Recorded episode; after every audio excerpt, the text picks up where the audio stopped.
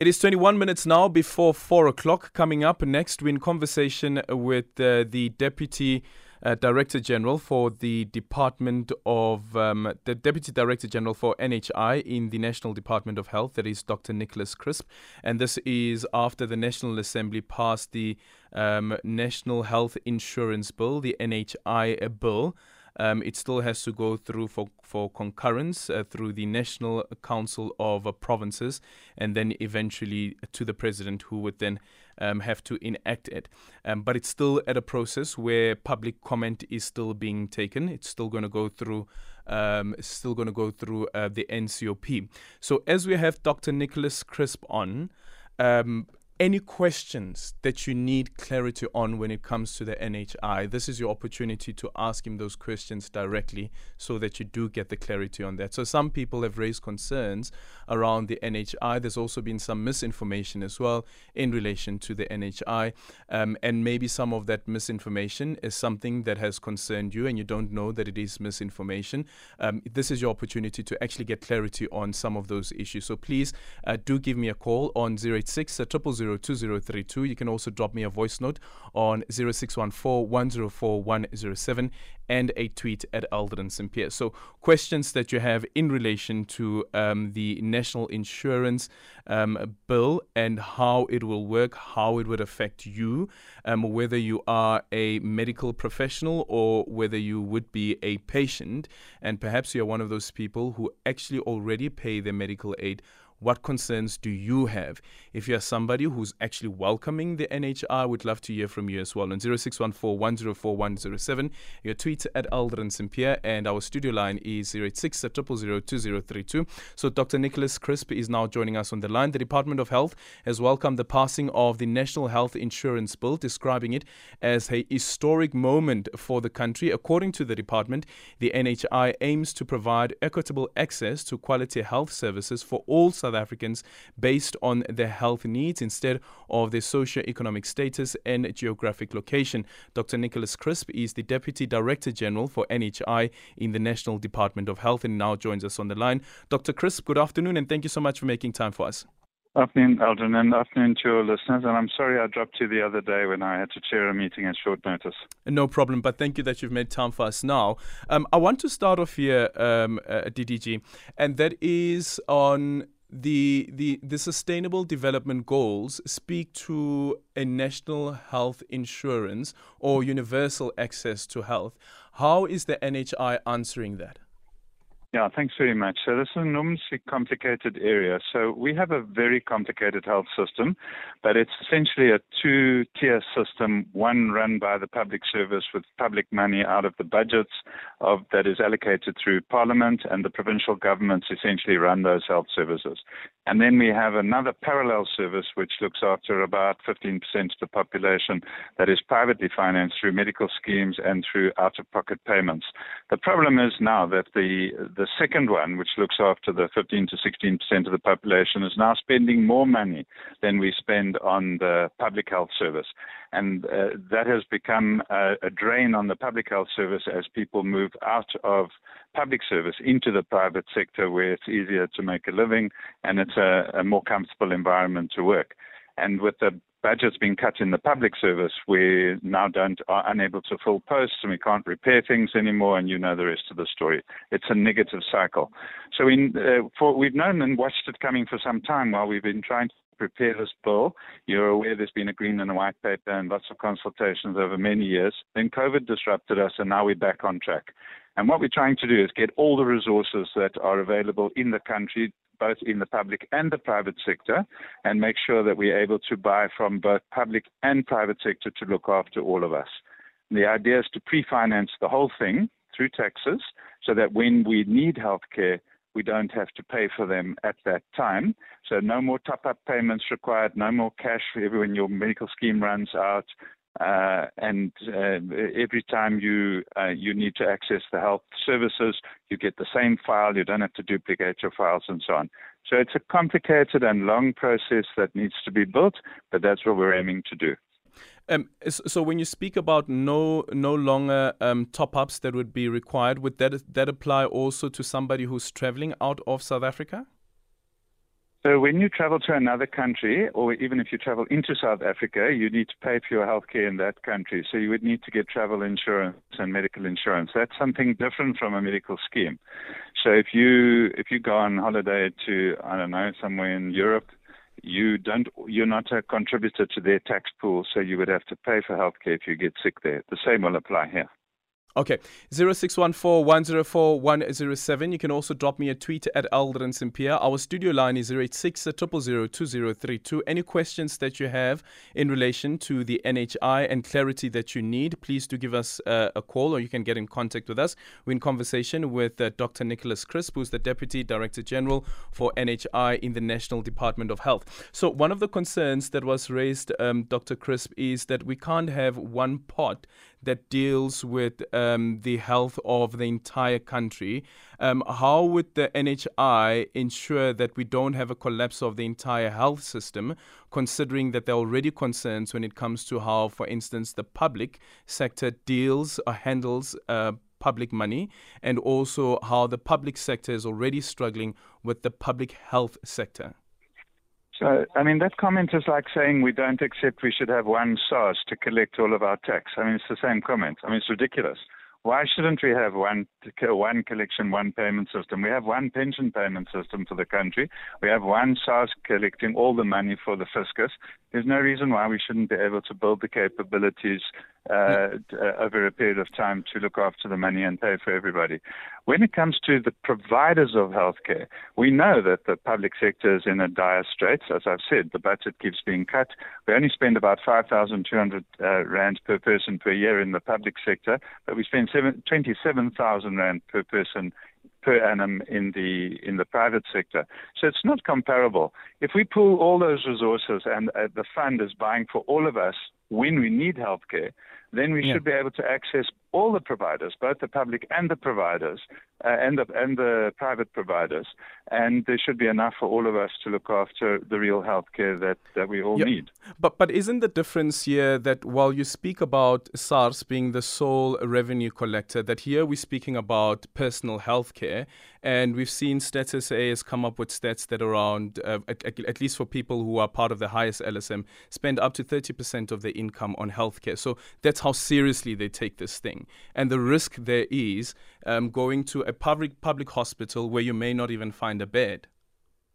So why why is the assumption? I don't connect, get the connection between having to go to a public hospital if you're a if you're a private payer. You go to the nearest hospital that's the most appropriate for the care that you need. Sure, but the but, problem but, in the private sector, Aldrin, yep. is that people in the private sector will start off seeing a dermatologist for scabies when they should have gone to the local pharmacy or to the clinic, and they didn't even need to see a GP, but they go to a dermatologist they've got some minor ailment and they end up going to a pediatrician or a gynecologist rather than the GP.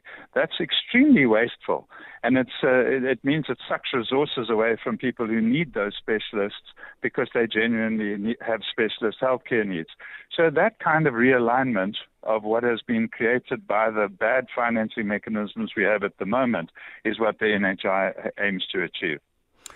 Um, but but but still, Dr. Crisp, we're still speaking here about somebody who spends a lot of money for quality and also for convenience, and convenience that the public sector currently can't offer. Yeah. So uh, that person's uh, needs are there, but so are the needs of the other 61 million people in the country. And uh, we have a constitution that says we have to look after everyone. So the government yeah. has a responsibility to make sure that we make fair access and that we uh, don't discriminate uh, against people just because they're poor. Yeah, but it's fair access using somebody else's money. Well, tax is always somebody else's money, and people yeah. are under the misconception that poor people don't pay tax. They do. They pay VAT and they contribute to all the imports and excise duties that are associated yeah. with whatever goods they deal with. It, I, you know, it's really unfair to get into a situation where we pick on poor people just because they are poor. I, I don't think that's the case. Um, the problem is that the public sector itself has not built any confidence that people can have in it to actually say that let me rather go to the public sector instead of going to a private a private hospital. So how does the NHI deal with that particular element that says that my money is now going to go into this one particular pot, which will mm. be handled by the state. Sure, there will be a board that's appointed, and I have to say I find it quite interesting the the the route that is being taken. That the board will be coming from the public, of course and there'll be public call to for people to form part of the board, and there'll be interview in, interviews and so forth. So it's very mm-hmm. open and it's quite and it's quite transparent. But then, how mm-hmm. do you ensure that the money itself is actually used for its purpose? Yeah, so I mean that's always the challenge, and the the way to do it is to make sure it's always as transparent as possible, and that it's always one system, not devious different systems for different people. I mean, how do you know how your money is spent by your medical aid on you or other people? You, you have no way of, of determining that, and the outcomes are not published either. So uh, those are the kinds of challenges we need to avoid, and we need to make sure that we all know what are the benefits. We all know mm. what the what we are paying for those benefits to providers. At the moment, you have no idea what you are paying for the benefits to any particular provider. Even if you ask for your statement, sometimes they don't give it to you. So, uh, look, this, the current system is as as uh, as opaque as it comes. And that's the trick, is to get it as transparent as possible. Everything in the public domain. Okay, 0614 You can also drop me a tweet at Aldrin Sampear. This one says, Why does Dr. Chris say the public sector is an uncomfortable place to work in? Why does he say that they cannot repair the equipment? Um, I, I, don't know if Dr. Chris, uh, did, did you say that?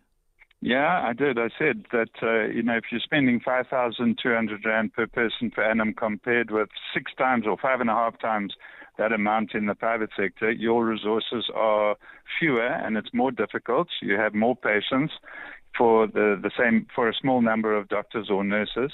And it is. It's a very difficult place to work because the mm. workload is so huge.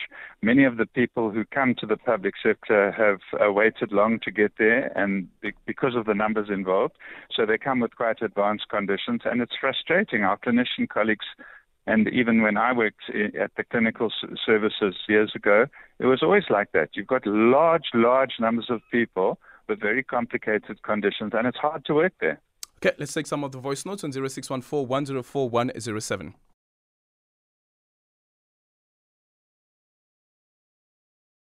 Uh, Mr. Eldrin, good morning, good afternoon. It's it's Ndumiso in Brakpan. What I want to understand about the NHI is that uh, is it an automatic thing uh, that one will have to have um, uh, as a as a deduction, so to speak, like your UIF on your salary, which uh, must be there uh, through your employer, or is it something that one can actually opt out of? I just want to understand that. Good afternoon, Mr. Sampear. You're speaking to Anonymous here in Mpumalanga. I will say let's give NHI a chance as long as they will work hand in hand with the medical aid. Let's give them a chance. I can tell you now for free that if it was not compulsory for these uh, companies to impose that on people, people will terminate their medical aid. Some people are on the medical aid because it's compulsory. So let's give the uh, NHI a chance and work hand in hand with the medical aid. I thank you. Good afternoon, Adrian. With regards to NHI, I just have two questions for your guest. Will there be an oversight body that will uh, uh, uh check uh, uh, compliance in terms of uh, prevention of things like corruption, you know, and how things are run? Number two, will there be no change in terms of the prices that are being charged by the private sector because when everything now is equal what's going to happen to the high pricing that the private sector is charging? And will that, will that, will that not lead to the exodus of professionals like doctors going seeking greener pastures abroad because of uh, the because as we know our health sector is on its knees currently. It's Tabo Manyige here. Okay dr crisp Yeah, thanks very much. So a number of interesting questions there. The first one is that uh, there's not an option to opt out. Once you live in the country and you're already paying tax, you will be part of the national health insurance, and the, the medical schemes will not be allowed to cover the benefits that are being covered by the fund. Now that will be phased in, so it will take a while to increase the benefits, and they will be published so that everyone can see what's covered and what's not. So the medical schemes will continue to cover only those benefits which are not being paid for by the fund. As far as the the monitoring and oversight and corruption and pricing and all of that is concerned, so the fund will determine the prices. This is how it works in all countries who have national health insurances, and the, most countries in the world now have some form of national health insurance. So the prices are set nationally. It's usually done in some kind of a negotiating forum or a multilateral uh, body where we engage, where the fund engages with the, uh, the various providers. But once it's set, the same price for the same condition or the same outcome is paid to a provider, whether they're in the public or the private sector. Um, and I'm not sure what else uh, somebody asked. What did I cover them? Uh, sure, I think you covered them. The one around um, around the opting out, you said that, that there's no option to opt out, but how, where would how would the money be collected? So uh, yes, so that was also asked. So the, the, the money is all collected through tax. That's how government collects money. SARS collects the money. And in the descriptions in the bill, the primary source of funding is the current tax that is raised. So the Treasury, with through a money bill, will either increase those taxes by, you know, whether it's uh, combinations of that or personal tax or whatever, to be able to collect the money that's no longer being uh, collected through voluntary payments to medical schemes. And the alternative that is created in the bill, which may, is, will become an option to Treasury, is to have a payroll tax. Now, not everybody uh, likes the idea of a payroll tax, so that will be Treasury's decision when the time comes. But once I no longer have to spend five or six or ten thousand rand a month on a medical scheme because I'm not going to ever use it, since they're not allowed to cover the benefits of the funds, covering, I wouldn't mind spending 8,000 out of my 10,000 on additional taxes, knowing I'm going to be covered anyway. And the concern around the brain drain? So we hear these threats, and all countries who implement national health insurances get the same threats. We see a lot of migration of health professionals around the world. A lot of people come here deliberately to work in our service, and some South Africans leave here for whatever reasons they leave. So we do see what we call professional churn, and in the health sector, it's quite high. Um, so then there may well be people who choose to leave. I would be very sad to see that because we have very good and competent professionals in our country, and we'd like them to be part of the solution. Uh, I'm not sure where they're going to go because the countries, other than the United States, all the countries we hear them talk about are all national health insurance who fix their prices, tell you where to work, prescribe your the conditions you're allowed to deliver, and so it's very much what we've modeled ours on. Whether that's Australia, New Zealand, or in the Scandinavian countries, or in Europe, yeah. they all have national health insurance. I'm not sure uh, what the benefit would be of doing that. Thank you so much for your time, Dr. Nicholas Crisp.